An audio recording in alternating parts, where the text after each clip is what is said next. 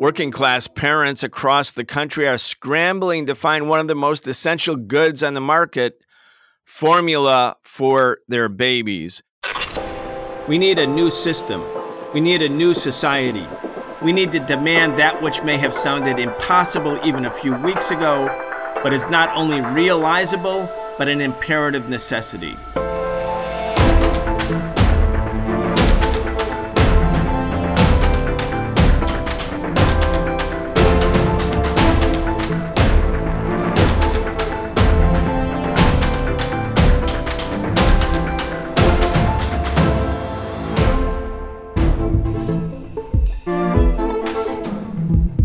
Excited to have Professor Richard Wolff join us again for our regular weekly segment where we talk about the biggest stories related to the economy, the state of the working class, and the crimes of big business. I'm your host, Brian Becker. The Socialist Program brings you content three days a week. Thanks to the support of our patrons at patreon.com forward slash the Socialist Program. We appreciate all of your support and encourage you to become a patron today if you enjoy listening to this show. Richard Wolff is the co founder of the organization Democracy at Work. He's the author of many books, the latest being The Sickness is the System When Capitalism Fails to Save Us from Pandemics or Itself. There's a new hard copy edition of Professor Wolff's book, Understanding Marxism. It's been released recently. It features a new, lengthy introduction which strengthens the case for why Marxism is worth understanding. You can check out all of his work at rdwolff.com. That's R-D-W-O-L-F-F.com. Professor Wolff, welcome back. Thank you, Brian. Glad to be here. I'm looking at Fortune magazine, Professor Wolff. America is running out of baby formula because three companies control the market and babies aren't that profitable. I thought, like, okay, let's get started there. That's a perfect headline for Fortune magazine. And in a way, very insightful in terms of what this actual problem is. I'll just get you your first reactions to the presentation by Fortune magazine. And then as we go forward, I want to go through some more of the details about why this crisis is happening in the richest country in the world, where parents are spending days and days and nights and family members in faraway cities are spending days and days and nights looking for formula so that their babies can continue to survive. Anyway, America is running out of baby formula because three companies control the market and babies aren't that profitable. Your thoughts? Well, I would reverse the order of the Fortune magazine. The problem is profit, and the problem is a system that prioritizes profit over everything else. In this case, the health and well being and literally the lives of babies in a culture. You could not have a starker demonstration of a classic criticism of capitalism that it puts profit above all else. It makes profit the bottom line. And boy, have we reached a bottom if we can't get baby formula for the millions of children who use it and need it and rely on it to grow up into the adults of our culture. About the three companies, I don't think it would make that much difference if there were six companies or nine companies. This is an attempt, this kind of headline, to shift the critique that is obvious here, namely that profit has led to a horrific outcome, to shift the criticism from that to the question of whether we have many more or many fewer businesses. This is part of a very old liberal game in which to save capitalism when it does something really ugly like this by focusing not on how the capitalist system basically works, but rather on the very different question of whether competitive capitalism, relatively speaking, is a way lot better than monopoly capitalism, which is what you call it when one or a handful of firms dominate. I don't want to get lost in that stale old debate. I'd rather deal with what is remarkable here, which is the willingness, even in its secondary role, for Fortune magazine, a spokes institution for capitalism, to recognize that profit is the problem. And let me explain what they mean so everyone is clear. For many reasons having to do with the difficulties of U.S. capitalism over recent years, human beings in this country, particularly younger people, are making the decision not to have children. The birth rate is at record lows in recent years in this country. And that means that the market for infant formula isn't growing very fast in this country. And you know what happens when companies face a market that isn't growing and may indeed be shrinking? Well, they lose interest. Corporations go where the profits are. So they're not going to be spending money or effort or anything else in a market they think is going to be a downward pressure on their profits in the years to come. And baby formula in a country where the birth rate is falling is exactly that kind of situation. Nor are they willing to give up benefits that capitalists have pursued. For example, most of the stories about infant formula leave out a little detail. Europe produces infant formula for its babies and by the way, doesn't have this shortage problem. Hint, hint. The Europeans, however, don't bring their product to the United States because of a tariff. That's right. If you bring infant formula, up until yesterday, when the government, in a panic, loosened these rules, didn't eliminate the tariffs, but loosened the rules for a moment, the tariff was undertaken under pressure from the infant formula makers in this country because they didn't want to have to face competition from Europe, where not only do they make infant formula that fulfills all the FDA requirements, it overdoes it. It makes even better quality than here by the scientific studies of this thing. But still, it didn't come to the United States because the producers here, the capitalists, wanted a protected market. And what they got from the government, to whom I'm sure they made useful donations out of the purity of their hearts, they got the protection they wanted. So that until today, 98% of the infant formula consumed in the United States is produced in the United States. We have to pay more for it because of the tariffs, but that's profit in the hands of the producers. And they rewarded the society that gives them the protection by running a shortage, don't you know? And then finally, the issues that got the most attention, which deserved the least. Number one, that the largest company, Abbott Laboratories, was so lax in its production methods that it introduced two pathogens one that is cancer causing, uh, the other one I don't remember at the moment, but two different things got into the milk, infant formula rather. There were discoveries back in September. There was a whistleblower inside Abbott who alerted the authorities, I believe in October of last year.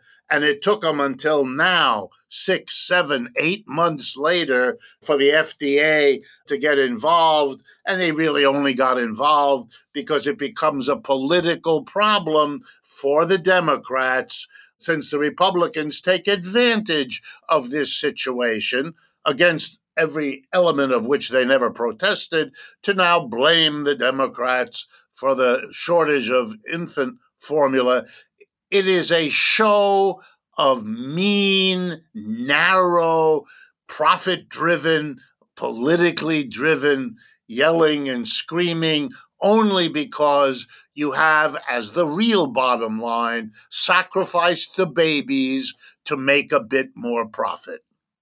I'm so glad, Richard, that you put it into this context because when people who don't have babies and as a consequence aren't spending hours and hours every day going from store to store and driving sometimes hundreds of miles looking for infant formula and I'm undoubtedly getting more and more desperate if you're not one of those people you wouldn't have known that there was a shortage of infant formula. I certainly didn't know that until the the media starts to make an issue out of it. But this thing has been going on since the early part of 2021. I think that's really important. It's gotten a lot worse lately, but people have been driving around looking for infant formula for the past 18 months in the middle of COVID. And I think the point that you're making about what these companies are producing and why they're producing and why they're not producing enough infant formula because they can get more profits by producing something else like it's their decision. It's their decision. It's not society's decision. It's their decision. And so as a consequence we sort of miss the it's sort of like coming into the movie at the very end of the movie and thinking you know actually what's going on when you really can't. Abbott Nutrition is the food sector arm of medical device and healthcare giant Abbott Laboratories. And this company makes a, a lot of products, not simply infant formula. It's a wide range of carb loaded drinks, energy drinks, powder, and liquid baby formula amongst them. It maintains a global manufacturing network. A lot of its production is overseas. In fact, they only have one factory in Sturgis, Michigan, inside the United States. And that's the one that had the poisoned infant formula. Two babies actually died from it, four others Two others fell ill and did not die. And the FDA finally moved in, and after this whistleblower report in October 2021 came out, and then FDA shut it down. But I think it's so important because it gets to the core issue, doesn't it? That what we need as a society, and constantly, we obviously need mother's milk and, in many cases, infant formula and other food products for infants and toddlers. We know that's going to be a desperate need, an essential need. And yet, all of the decision making about what to produce, where to produce it, all of it's in the hands of this tiny, tiny group. It's it is really demonstrative of the dictatorship of capital. Like the moms who can't find infant formula or the dads who can't find infant formula for their infants, they have the right to vote every two or four years for some politician but they actually don't have these fundamental rights in society guaranteed such that their children will never be deprived of that which is obviously very easily producible, but just some group of people, the capitalists, have chosen not to produce it in sufficient quantities. You know that uh, this leads logically, smoothly, and immediately into a, a further observation. One group of capitalists makes the decision that it is going to not invest in, not guarantee, not stockpile infant formula, which would have been the logical thing to do in a pandemic, would have been the logical thing to do when you can't obviously predict how birth rates will go up or down in the next year, two or three, because of all the variables that cause that. They chose not to stockpile. They chose not to make the investments. And here's then the irony that creates a shortage. And what happens in a shortage? Well, in our society, the market is allowed to take over. Please notice that when President Biden and all the other officials talk about taking steps to deal with something that threatens babies, they can't imagine the following don't let this important item be handled in a market system, in a private capitalist profit driven system. Have the government step in and produce this according to what people need. Namely, to feed their babies the appropriate formula in the uh, substituting for breast milk, etc. Do it in the logical way. They don't. And here's the irony of ironies they let the market now handle it. And I don't know if you've noticed, but if you didn't, go check it. There have been massive sales of infant formula at highly inflated prices. many times more than the normal price of recent years for infant formulas of the various kinds that are made, whether it's over the internet or in any other way. In come the people who see an opportunity. It's the capitalist system. They buy up the infant formula wherever they can find it, thereby worsening the shortage and then saying, oh, but I can let you have it if you pay me two, three, four times. And since parents are not going to sacrifice their children in most cases, they're going to pay the money. So we have the added horrific spectacle that not only is there a shortage, but there's a massive program of market driven ripoff of the people stuck with this shortage to allow the tiny minority of people that do all this, that run these companies and play these market games, ripping off wherever they can, that's a society that does only not fail to punish people that are hurting one another, but cannot even afford to see it, to admit it, to write it up, has to look for any other excuse to look the other way, do the other thing. It's extraordinary. And now to do nothing other than let the market work, I might mention that the stopgap measures agreed to in the last couple of days are allowing Nestle Corporation, for example, which works through the Gerber company that they bought years ago, they are now being allowed to bring in European infant formula as a kind of temporary stopgap.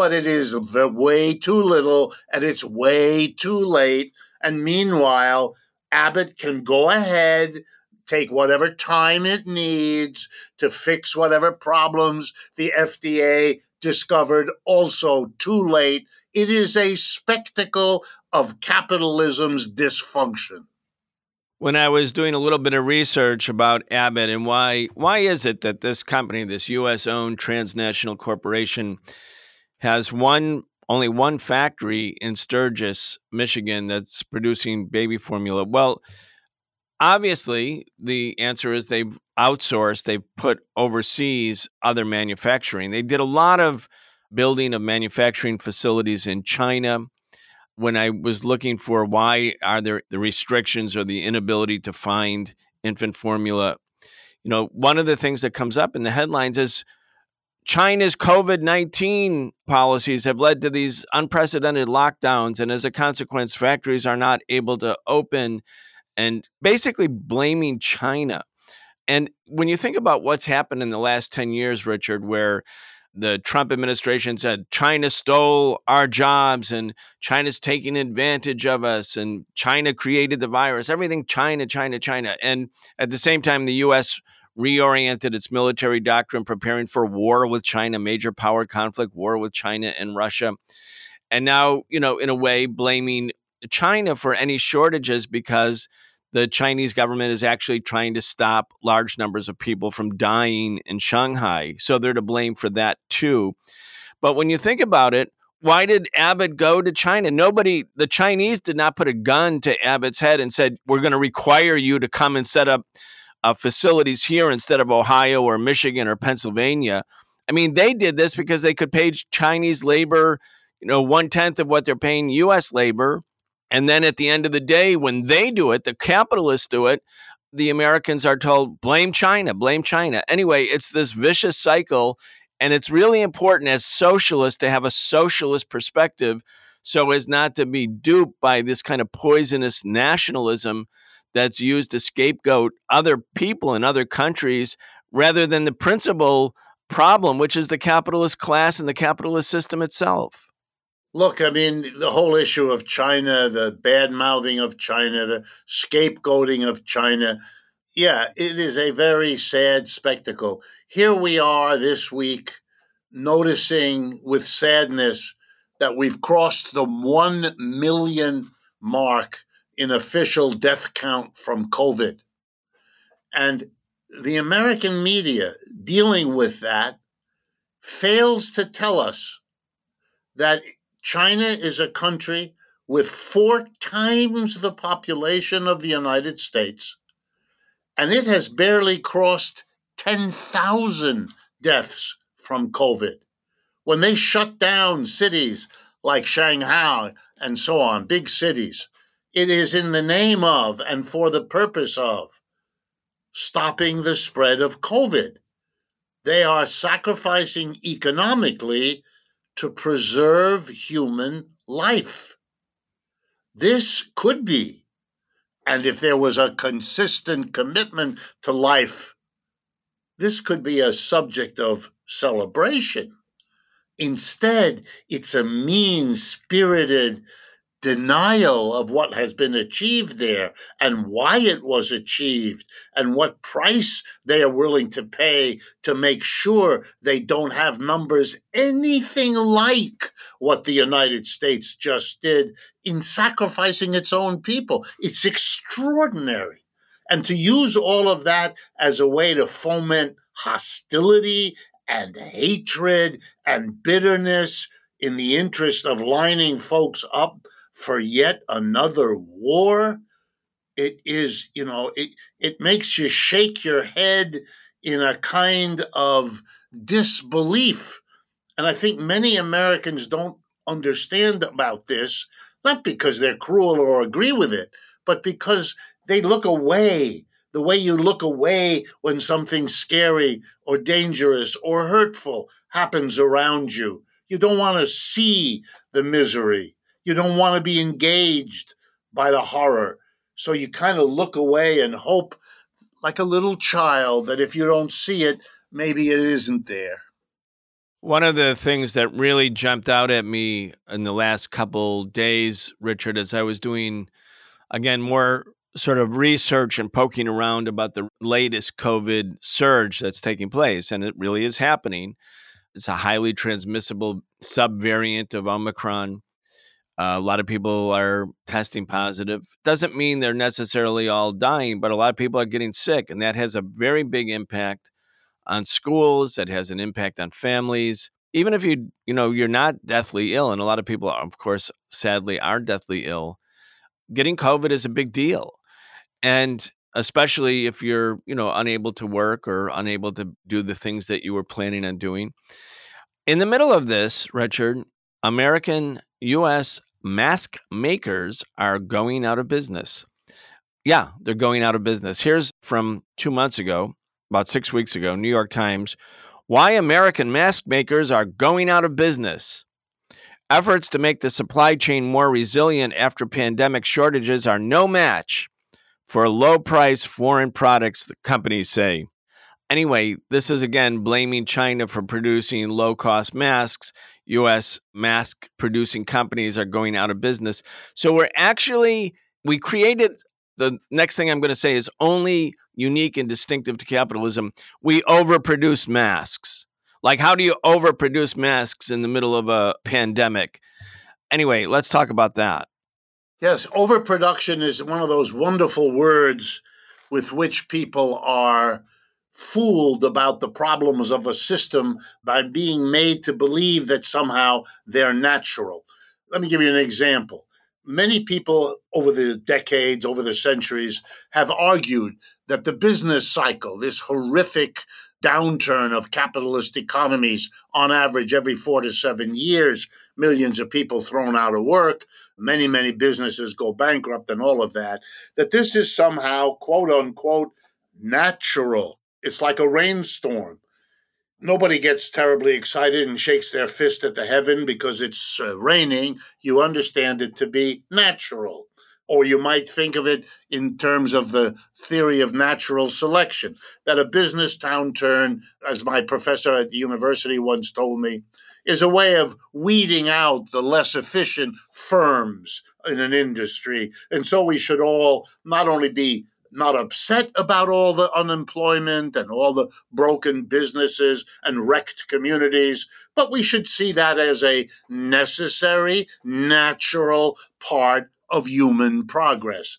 This is a clever ploy to get people not to face a system's failures. You don't need to collapse production every four to seven years. You don't need to throw people out of work.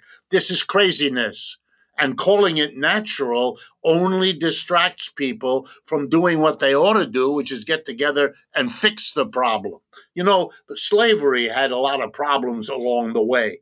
Southern slavery in this country, slavery everywhere. And every time slavery had a problem, right away the defenders of slavery told us no, no, no, that's just the way slavery is. It's part of nature. Just like it's part of nature that some people are master type people and other people are slave type people. It's always been that way. It's that way now, and it always will be. That was false for slavery, and it is equally false right now. We don't need neither the ups and downs of the business cycle, nor the lunatic argument that we can't have enough masks available to protect our population from a terrible disease, which can be significantly reduced in its damage if we wear masks.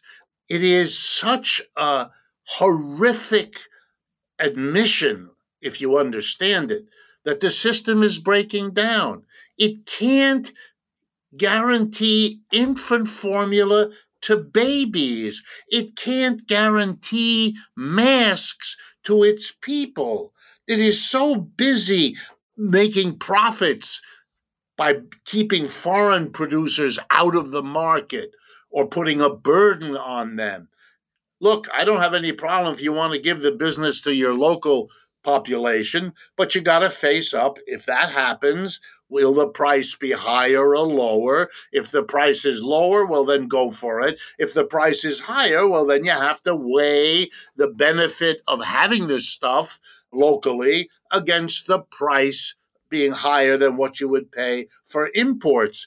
This is not rocket science. You sit down, you lay it out honestly for your people, and then you let a democratic decision decided. That would be rational. That would be, by the way, socialism. We don't do that. We pretend as a culture that the peculiar capitalist way, even when it threatens our health, even when it threatens our babies, it must be, it has to be. We can let it go that way. And if there's a big hue and cry about insufficient baby formula, you know what? We will allow people to take advantage of that and sell the baby formula they've grabbed for themselves at a heightened price so that not only are families terrified they won't get it, but if they finally get some baby formula, they'll be ripped off financially to do it. I mean, this is a capitalism that has demonstrated to us now, literally every day, you don't work for the mass of this people. You make a few people rich, but at the expense, literally, of the mass of the people in the society. It's at moments like this that it dawns on more and more people that this system is overdue to be changed. Richard Wolff is the co founder of the organization Democracy at Work. He's the author of many books. The latest being The Sickness is the System When Capitalism Fails to Save Us from Pandemics or Itself. There's a new hard copy edition of Professor Wolff's book, Understanding Marxism, which includes a new lengthy introduction strengthening the case for why Marxism is worth understanding. You can check out all of his work at rdwolff.com. That's R D W O L F F.com. We'll be back tomorrow. You've been listening to the Socialist Program with Brian Becker, where we bring you news and views about the world for those who want to change it. If you enjoyed the show, subscribe on your favorite podcast app and follow us on Facebook, Twitter, and Instagram, and watch video episodes of our in depth show, The Real Story, every Wednesday at 7 p.m. Eastern on YouTube with our partner Breakthrough News. We can only continue our work bringing you high quality news, analysis, and history with the support of our listeners. Connect with us and become a patron at patreon.com slash the socialist program and receive an invitation to participate in an exclusive monthly seminar with Brian Becker.